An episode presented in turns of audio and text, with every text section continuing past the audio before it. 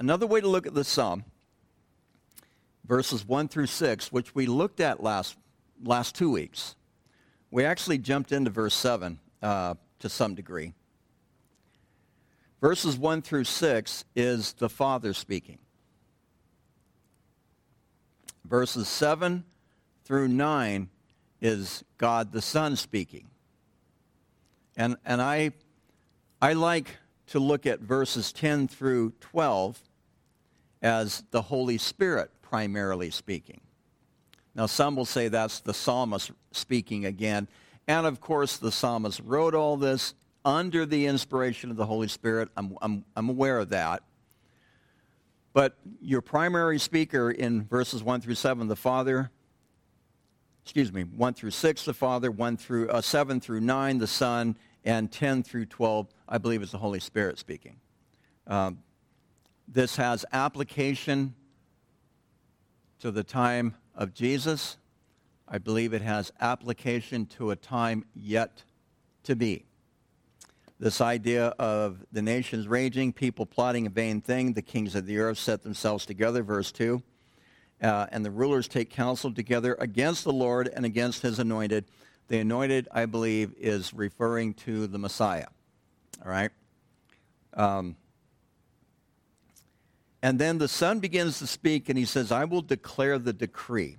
Okay? Um, I, I, did some more digging on this idea of the decree because I found it, I found it kind, of, kind of fascinating. And it essentially means to mark something out, to define it. It is actually a legal regulation or a legal statute. That's why this is also interpreted as a coronation psalm that may have been read during the coronation of a new king in Judah. It's definitely talking about the coronation of a new king whom the Father will set on the holy hill of Zion. The Father doesn't say who it is. I find it fascinating. But then the Son comes right underneath it and says, I will declare the decree, the Lord, which is a reference to the Father in this context, said to me, You are my Son. Today I have begotten you. Ask of me, and I will give you the nations for your inheritance. So, I thought that was really fascinating because we, we went into Romans chapter 1 last week, if you remember. And uh, Romans talks about Jesus being de- uh, declared to be the Son of God with power according to the Spirit of holiness by the resurrection from the dead. That's what Paul says in Romans chapter 1, verse 4. Peter talks about this, I referred to it just a second ago in Acts chapter 4, referring to this begottening of God of the Son, referring not to his birth, but to what? The resurrection. And I got into the language use, and this is, you know, sometimes I, I feel like I have a hard enough time explaining Greek, but Hebrew just takes it a step further. But different verbal stems with the way this word yod is used, which is the Hebrew word translated begotten, it speaks not of progeneration from father to son, but it speaks of a relationship between peoples. And it's used in the, that context in Genesis chapter 10 in what is referred to as the table of the nations. It's talking about a relationship between peoples, okay? So I've kind of caught you all up. Um, I hope. So, because again, some people will read this and they'll say, See, the Son was begotten. Was the Son begotten? Yes, but not in the context that we normally consider what it means to be begotten. And as I want to keep saying, both in looking in the scriptures in the Gospel of John and also in here in the Psalms is yes, the Son is submitted to the Father, but his submission to the Father does not mean he is not equal. It is a, a description of their relationship, not their hierarchy, which is very important to understand. Um, and too often, what it is, we come to the scriptures and we bring our own understanding upon them rather than just trying to allow the scriptures to speak. So, the book of Acts. In fact, I got, I was, okay, it was right here in front of me. I took more notes than I even know what to do with. Um, just some of the supremacy of Christ that I went through and now I copied and pasted. I didn't type them all out. I saw that look. Okay, that in, so if you want a copy, I can burn this for you. But, but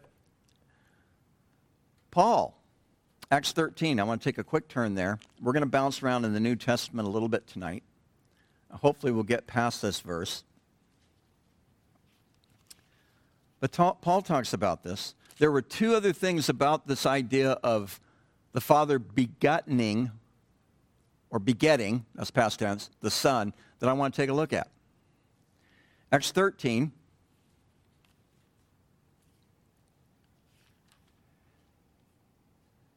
Paul is, is preaching. I'm trying to figure out where I want to start.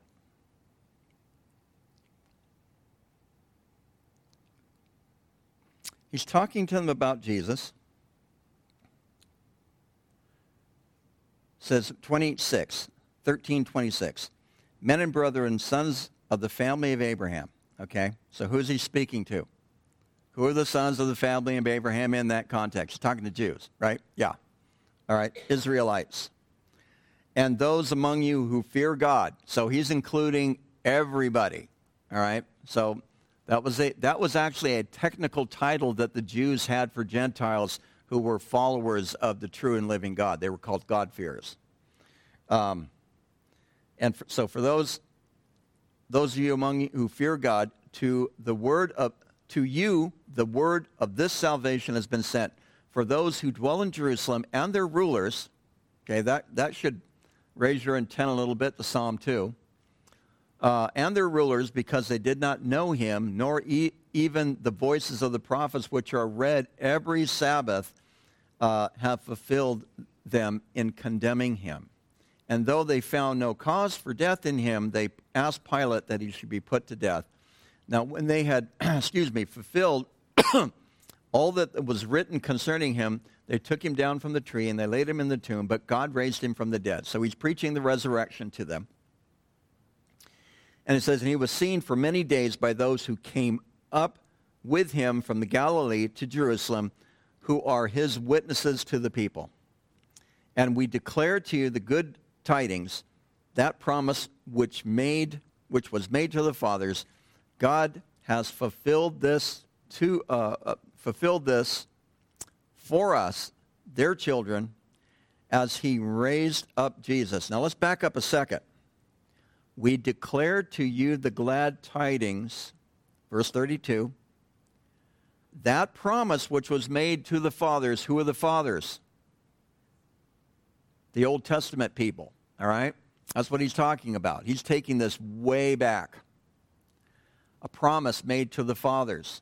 And so if God made a promise, would it not wouldn't you think it would be recorded in scripture? Yes, as many of them are.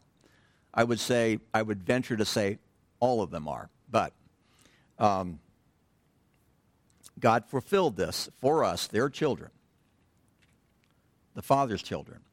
In that he has raised up Jesus, as it is also written in the second psalm. You are my son, today I have begotten you. That's Psalm 2:7, Septuagint version. And that he raised him from the dead, no more to return to corruption. He has spoken thus, I will give you the sure mercies of David. So he's quoting from uh, Isaiah there in verse 34. Therefore, he also says in another psalm, You will not allow your Holy One to see corruption. So he's essentially making the same argument that if you haven't read it, Acts chapter 2. It's essentially re-preaching Peter's sermon. We're not going to take the time to really uh, jump into this. Um, but he, again, refers to the begottening of Jesus as the resurrection. So he's speaking symbolically, is he not? I think he's speaking symbolically. The writer of Hebrews, any questions so far? So I got curious because Acts 13:33, that's the top one here. Then I came up with Psalm 118, Matthew 28, Mark 16, John 17, Ephesians 1, 20 through 23, Philippians 2, 9 through uh, 12, Hebrews 1, Hebrews 10, 1 Peter 1, and 1 Peter 3. These, just some verses that talk about the, the supremacy of the reign of Jesus Christ from the resurrection forward, okay? Because he is now doing what? Jesus is currently doing what? Where is Jesus currently according to the scriptures? Today. Seated at the right hand of the Father, okay? It's a place of honor. And Therefore, God has highly exalted him and given him the name which is above every name. Philippians 2, verse 9. That at the name of Jesus every knee should bow, of those in heaven, of those on earth, and of those under the earth, and that every tongue should confess that Jesus Christ is Lord to the glory of God the Father. All right? The supremacy of Jesus who is reigning even today. However, back to Psalm 2. We're going to go to Hebrews 5 in just a second, just, as a, just to warn you. But back to Psalm 2. I have set my king on my holy hill of Zion. Has that happened? Been to Zion lately? Has that happened? No. So it's future. Again, is what I, in, in, and I love this description of the kingdom of God because the kingdom of God is here, but it is not yet here in its fullness. But it is currently here. Um, either Jesus is on the throne right now or he's not. And there are times that it, it I feel like it, you, you have to wonder, particularly with the, long, the long leash that I refer to, the long leash that the Lord gives evil a very long leash. Incidentally, I may come back to this, I may forget it, so I'm going to throw it out here now while I remember it. Back to Psalm 2 again, the nations rage. The kings to the earth gather together uh, to come against the Lord and against his anointed.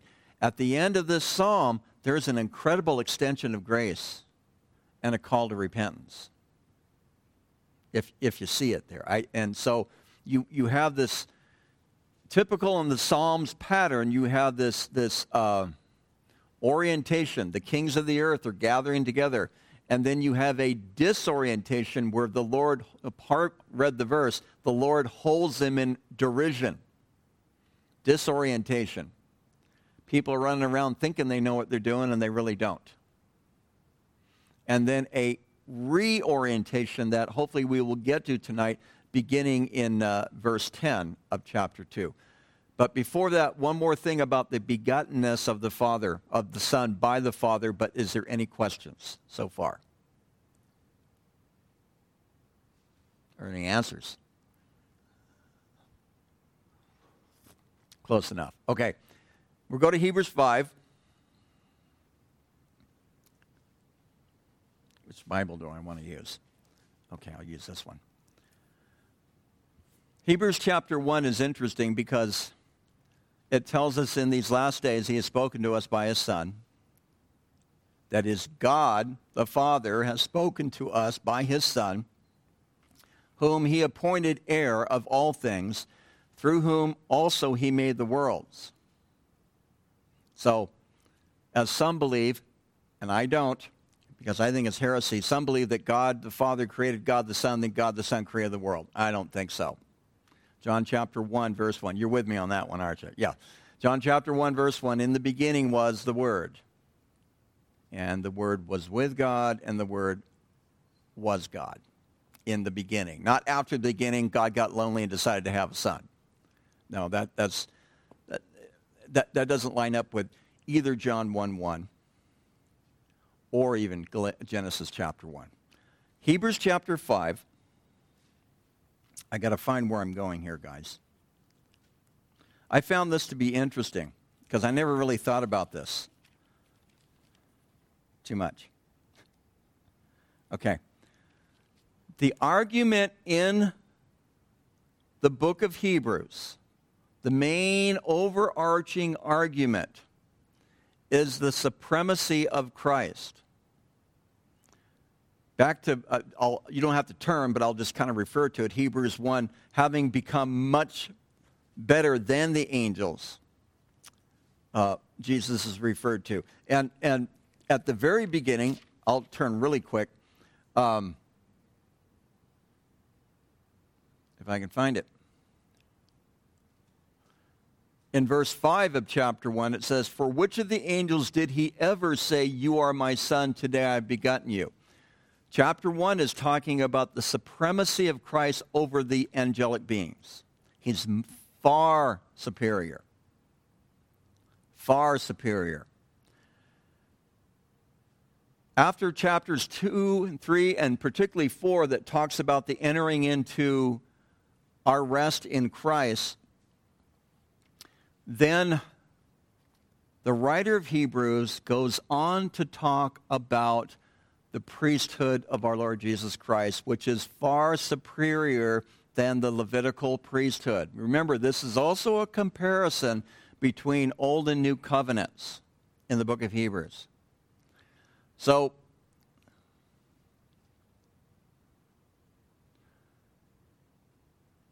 he tells us in verse 4 of Hebrews 5 No man takes this honor, that is the priesthood, to himself, but he who was called by God, just as Aaron was. Aaron was the first Levitical priest, all right?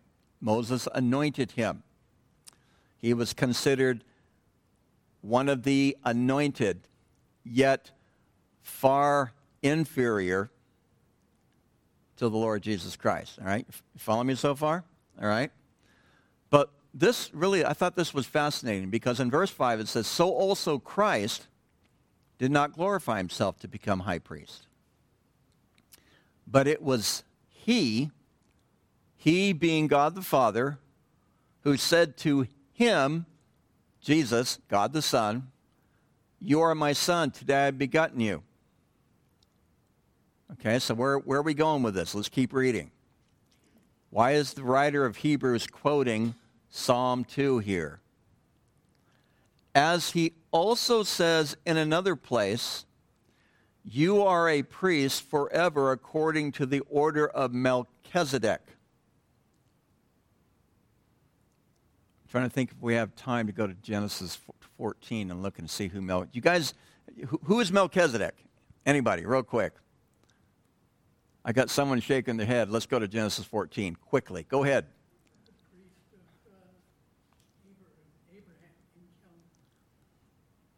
Nice and loud. Go ahead. So everybody hear you.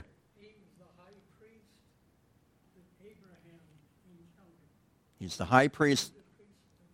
Yes. So Melchizedek is a mystery.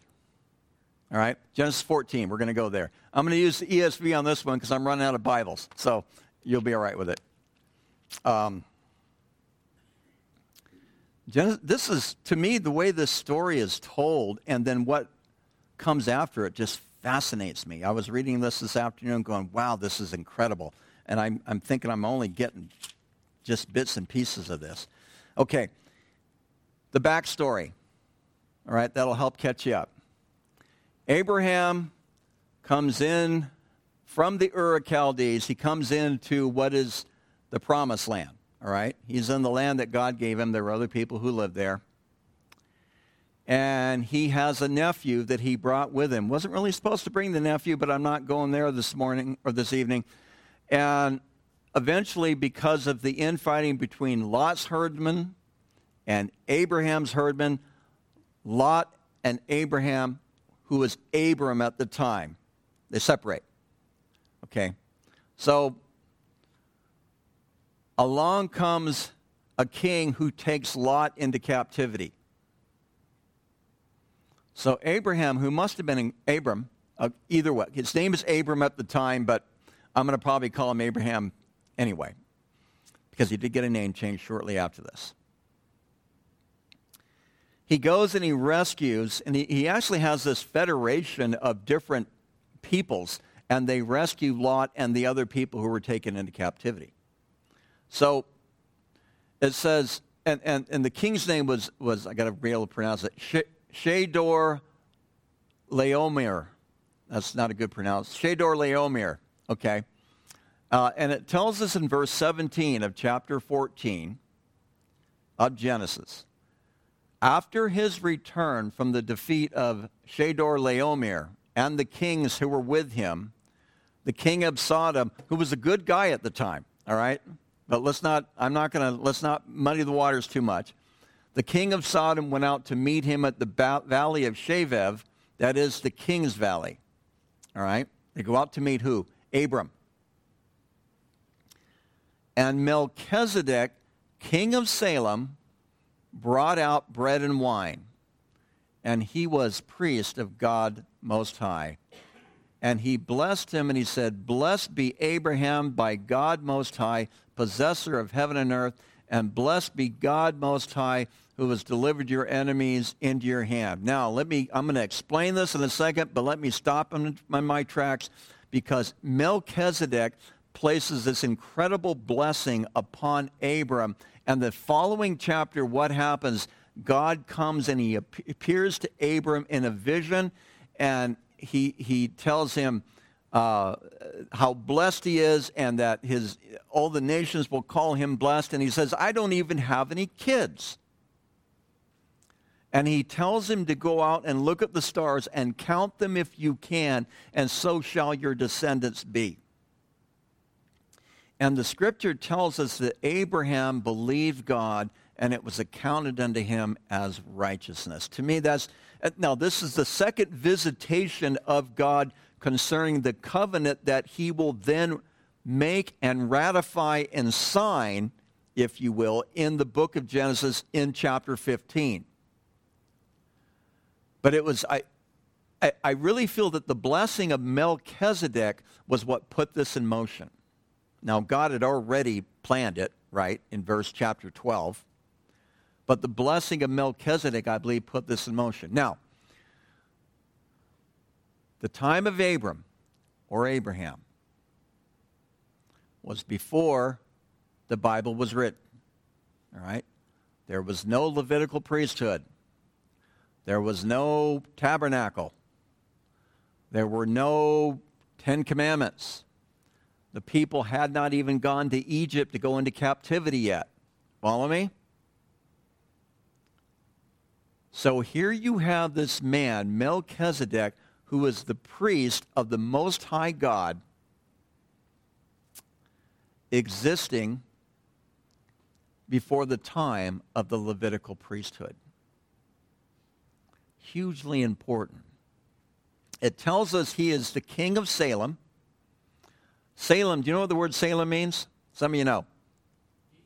Exactly. He's the king of peace.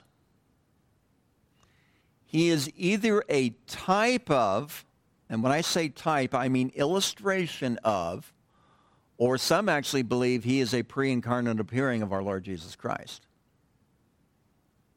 Abram gives him a tithe, and you have the greater blessing the lesser. And he bestows this incredible blessing upon Abram. And he also comes forth with what? What's it say in the text? Bread and wine. What should that remind you of? It's communion. Yeah. The body and blood. So you have this, this incredible, I want to take a class on Melchizedek when I get to heaven, all right?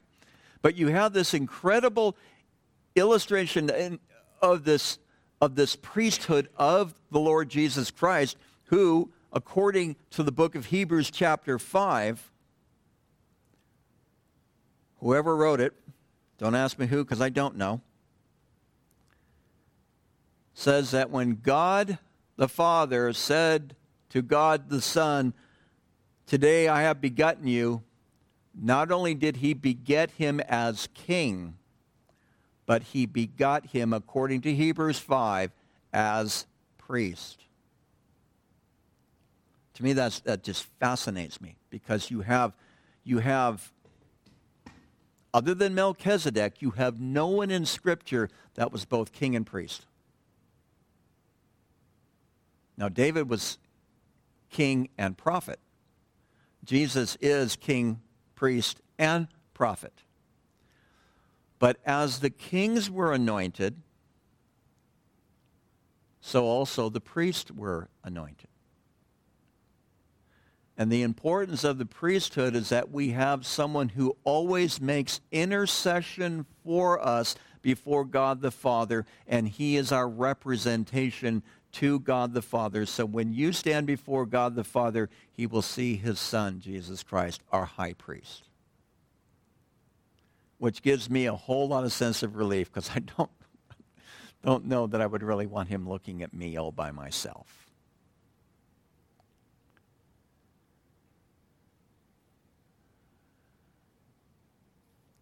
So, the begotten of the Son is this recognition. And remember what I said last week that, that part of the thinking in, in this word be, begetting or begotten in the Hebrew is this statement of and recognition of a condition that already exists.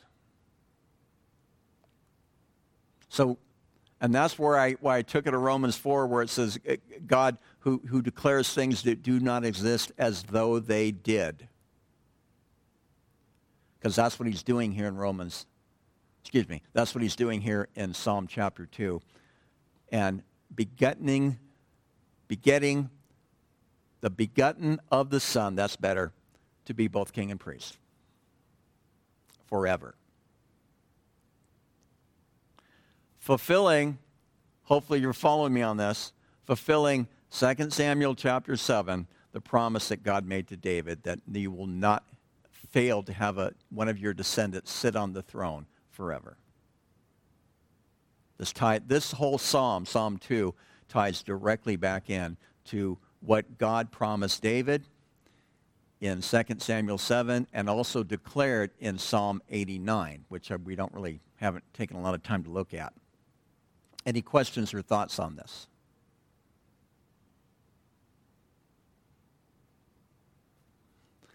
Slightly here? You're still absorbing it? Did it really? To me, I was like, wow, because I'm like, to me, this is like slightly here for me. This is like, this is almost too wonderful for me to comprehend, to be honest with you, because of the, the, the sufficiency of Christ. And it's right here in the Old Testament. Um, And it, it and I don't know, you know, you think about uh, the, how the New Testament writers, inspired by the Holy Spirit, how they engaged with the Old Testament. And, and did anybody know this before? I don't know. I think this was, they understood this was messianic, but they didn't quite have, be able to have the ability to piece it all together. So, that's verse 7. No questions. Where were we? Um, and then the Son says of the Father, Ask of me, and I will give you the nations for your inheritance. Now, what's fascinating about this, and I, I don't want to go out on a limb, but I do and I don't. Because especially if I don't, you may, if I do, you may not appreciate it anyway. But um,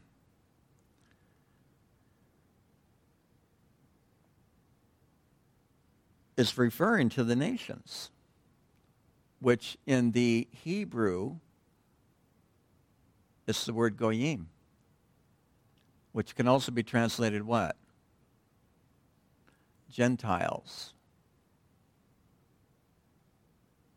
Now, I'll go out on a limb a little bit further. Brian likes it when I do this because he tries to push me off.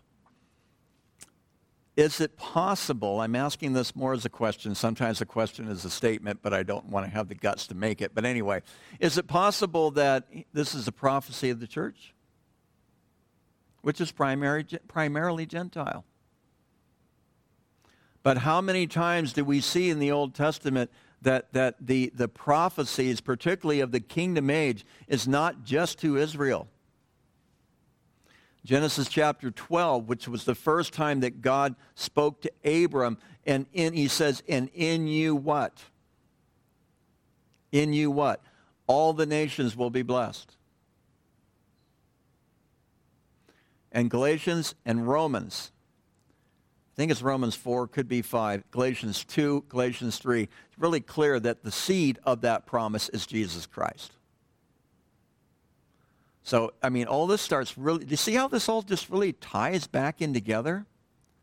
And, you know, and we, uh, so much of this, we can trace it back to the promise that God made to Abraham, because the promise that God made to Abraham was, uh, is still in effect.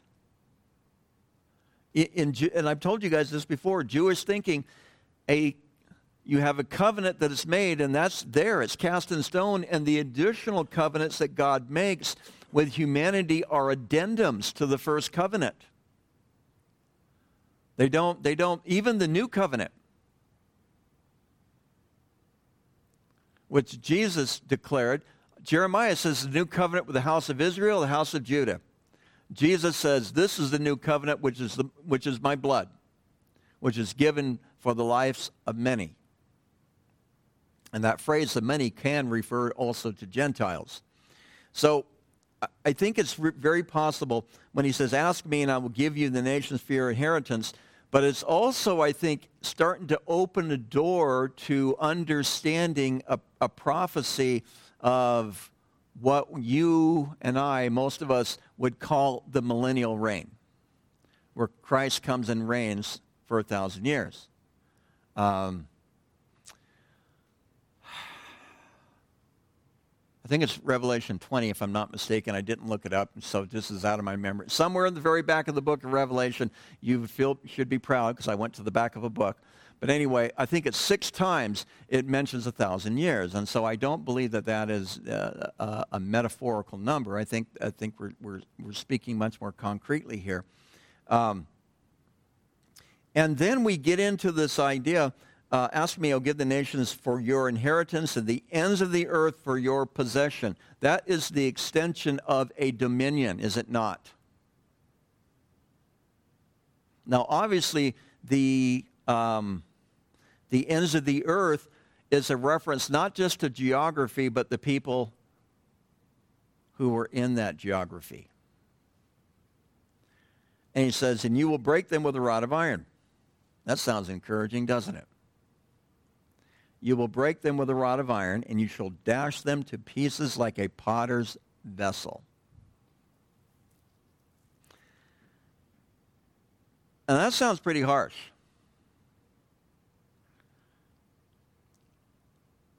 The rod of iron and breaking, this idea of breaking can also be translated, and the Septuagint translates it this way you will rule them with a rod of iron. If you go to Revelation chapter 2, verse 27, to the church of Thyatira, Jesus says to the overcomer of the church of Thyatira, I'm going to abbreviate this because I've only got 10 minutes and I really would like to get through this chapter tonight. But Jesus says to the church of Thyatira, um, well, I got to read it, or else I'm going to I'm going to botch it. I'm close. How's that? Re- Revelation chapter two, verse twenty-seven. 26, 25, 24. Now to you I, I, say, and to the rest in Thyatira, as many as do not have this doctrine, um, who have not known the depths of Satan, as they say, I will put on you no other burden. But hold fast and wait till uh, hold fast what you have till I come. And he who overcomes and keeps my works until the end, to him I will give power over the nations. So to the overcomer, he will give them the power over the nations. And then he quotes here um, Psalm chapter 2, verse 9 He shall rule them with a rod of iron, and they shall be dashed to pieces like potter's vessels, as I also have received from my Father. Notice, have received, that's past tense. He's sitting at the right hand of the Father. He's currently ruling, but not yet in its fullness. It's also given to us in, in Revelation chapter 12 uh, with a reference. We have this, I, and I want to go there because it takes 10 minutes almost to explain Revelation chapter 12. But it's, it's this description of the one who rules with a rod of iron. And then in Revelation chapter 19, verse 15, is a description of Jesus coming back. And it's referring to him as the one who rules with a rod of iron. Now, the interesting thing about the rod in the Hebrew, the Hebrew word taken out of Psalm chapter 2, it can also, uh, it's also used in Leviticus 27 32. And boy, I'm making you write like crazy tonight, aren't I? And Ezekiel 20 37. I just go EZ for Ezekiel. Oh, yeah. Okay, you got this down. Uh, it's referring to the shepherd's rod. or the shepherd's crook, right? The, little thing that you grab the sheep. Thy rod and thy staff, they comfort me. We've got a few more weeks before we get to Psalm 23, but anyway. Um, so there's a lot there really to consider. There, there's the, uh, and it just popped into my head, and I hate I shouldn't tell you this because I don't remember where it is. Uh, is. I think it's Romans. I think it's Romans 8.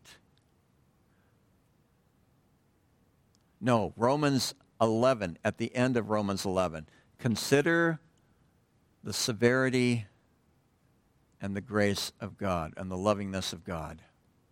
Yes, Romans 11, and that's not quite how it's worded. You can turn there and look at it later. But here you have this, this, this really this twofold understanding of, of God and his actions. He's either acting out, out of incredible loving kindness to those who trust in him, but to severity to those who reject him.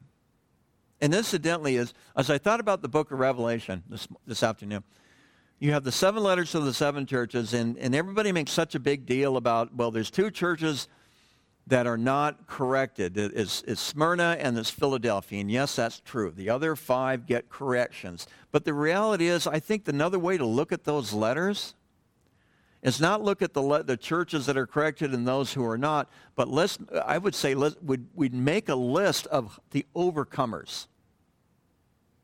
The promises given to overcomers. Because in every letter to every church, there is a promise to the overcomer. I think that is much more important for us to focus upon rather than who, who, who's the bad boy and who isn't. But that's, that was for free. Um, you will dash them to pieces like a potter's vessel. And so that's a severe warning. Because again, who is this? What kicks this whole psalm off? Nations that are raging, people plotting a vain thing, kings coming together, rulers taking counsel together. Almost sounds like the United Nations, but I won't go there. But anyway.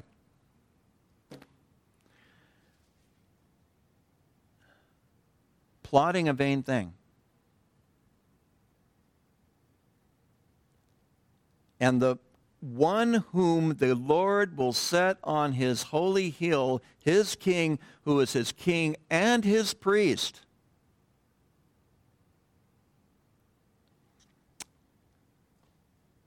He will rule them, break them with a rod of iron. He will dash them to pieces like a potter's vessel. Now, therefore, you got to always ask what the therefore is there for, right? In light of what he, we just read in 7, 8, and 9, the Holy Spirit now speaking. Well, of course, he speaks throughout the whole psalm. Now, therefore, be wise, O kings. I read that, and my mind just went to all the Proverbs. I'm, by the way, I'm still reading the Proverbs every night. I try to every night. I, I think it's just helpful. I'm starting to memorize some of them without trying to memorize them, which is a whole lot easier for me to do. Just keep reading it. Um, so, and, the thing is, is I read it late at night. It's like, oh, that would be a great psalm, a proverb, just to bring out in you know in the message. I had like three of them lined up for last Sunday, and I never got to any of them. But you know, I was I wanted to finish. But um, so be wise, O kings. Be instructed. I like that. So, what you have here is an appeal to the mind. Be wise, be instructed, and be warned with what he wrote in verse 9. Now, this is mainly given toward the leaders, I think. And where it says be instructed could also be translated be chastised. That would be a proper translation of that particular Hebrew word. Because these are people in rebellion against God. Be wise, be chastised. And And I think it's interesting about this because I think it's, it's a general, it's a general, and yes, there are exceptions, and I think they're very few, personally. But I think all in all, he, he, man does not really do well with power. Rulers and judges, okay? There's power there. And, and in reality, when God created man, what was one of the first things he did to, for him? gave him dominion. And he probably did fine until the fall. They don't seem to do, uh, most people don't seem to do well with power. Um, but Isaiah 28, verse 26 says, For he instructs him in right judgment, his God teaches him. All right? So it is an appeal to the mind. But it, what I'm seeing here in 9, 10, or 10, 11, and 12 is this extension of God's grace. And this extension of God calling them back. And how is this going to work? And how does this play out? And does this even play out within the realm of an end time scenario with the Lord returning? Because there will be, it, it seems to reason that there will be people who go into the millennial reign who have not died yet. In fact, Revelation talks about a rebellion at the end of the millennium, and, and those were people who were born during that time, still with the sin nature, but still living in, in a time of, of millennial peace for a thousand years. And, and to how, you know, I, I, I don't know, but to how, to me, again, I see this as this incredible warning and this incredible uh, extension of God's grace. And, and he says, Serve the Lord with fear and rejoice with trembling. Serve the Lord with fear. Um,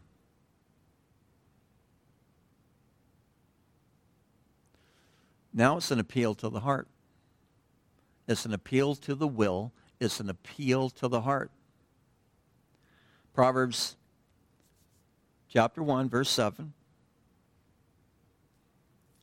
says, The fear of the Lord is the beginning of knowledge. Proverbs chapter 9, I had to sneak a proverb in, right? A couple of them. Chapter 9, verse 10 says, The fear of the Lord is the beginning of wisdom. All right? We looked at this quite a bit when we went through Ecclesiastes. But the, the idea of, of the fear of the, of the Lord is, is a condition of our heart. It's a condition of our will. And it really, as I thought about this and I read this, Tim, can I have a few minutes over? Thanks for that. Okay, um, almost done. But uh, I got a minute and plus. But it made me wonder how often it is that we pursue the wrong things.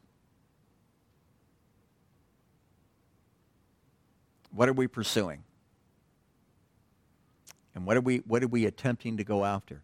Uh, I, think, I think godly fear puts things in perspective. Um, the counselor in me, a lot of emotions are really rooted in fear. But those emotions, that fear, one, it can be a very good thing. You know, um, I remember with a guy, and he was walking across, you know, the guardrails going across the freeways, right? You have the, the overpasses going over the freeway and the big guardrail. Well, he got up on top of the guardrail and walked across the guardrail going over the freeway on one side, traffic on the other. Um, he didn't have any fear. Um, but I didn't think he was very smart. I'm, I'm, putting it nicely and keeping it nice. But he, I mean, there were cars honking at him, and it was I, the whole time I'm watching him like, you're an idiot. But anyway, it, he didn't, didn't seem to have any fear. If he had fallen, he would have lost his life. So sometimes fear can be a very good thing. Fear is like an alarm going off inside of our souls. Um, and I think, I think godly fear, fear humbles us it helps us see how small we are, and when we really start to see how small we are, we begin to see how large God really is. But often we don't see how large God really is until we recognize how small we really are. That's another way of saying, humble yourself under the mighty hand of God, and he will lift, raise you up in due time, that James talks about and also Peter talks about. Um, But fear, that emotion, is an attention getter to let you know that something isn't right. And yet to stay in that place of godly fear, godly reverence, godly respect, recognizing his largeness and understanding our smallness. It's not an easy place to be. But the problem is when you lose that fear, that should also be an attention getter. I was talking with a guy recently, and he says, Yeah, every time things go well in my life, I screw it up. And based on what he told me, I, I get it. I, I, yeah, that's exactly what you're doing every time. You get things go bad, he gets right with God. It's like the book of Judges, you know. They th- things are good, they forget God, they sin, God raises up somebody to bring them into judgment, to call them back. They repent, they ask God's help, God delivers them, and the whole cycle goes over and over again in the book of Judges. All right. Kiss the Son, lest he be angry, and you perish in the way. This word kiss is the idea of paying true homage, to being sincere. Um, the fear of God should produce worship. That's what this is saying, I believe. The fear of God should produce worship in our lives. And really, there's an incredible amount of grace, I think, being offered here. The Lord's returned, ready to break him with a rod of iron, and, and, and he's saying, Be wise, be instructed, be chastened, fear the Lord, kiss the Lord, lest he be angry, and you perish in the way. Sounds like that's like, like they're, they're given one last chance. I don't, I don't know if that's true or not, but it, it, there, there, like I said, there's a lot of grace here. Or this could be transported into the life of us as Christians. Hebrews chapter 3, Hebrews chapter 4, while it is still today, do not harden your heart as in the day of provocation. And I, so I think this, there's an, an incredible application for each and every one of us each and every day. And then it ends with a blessing. Blessed are those who put their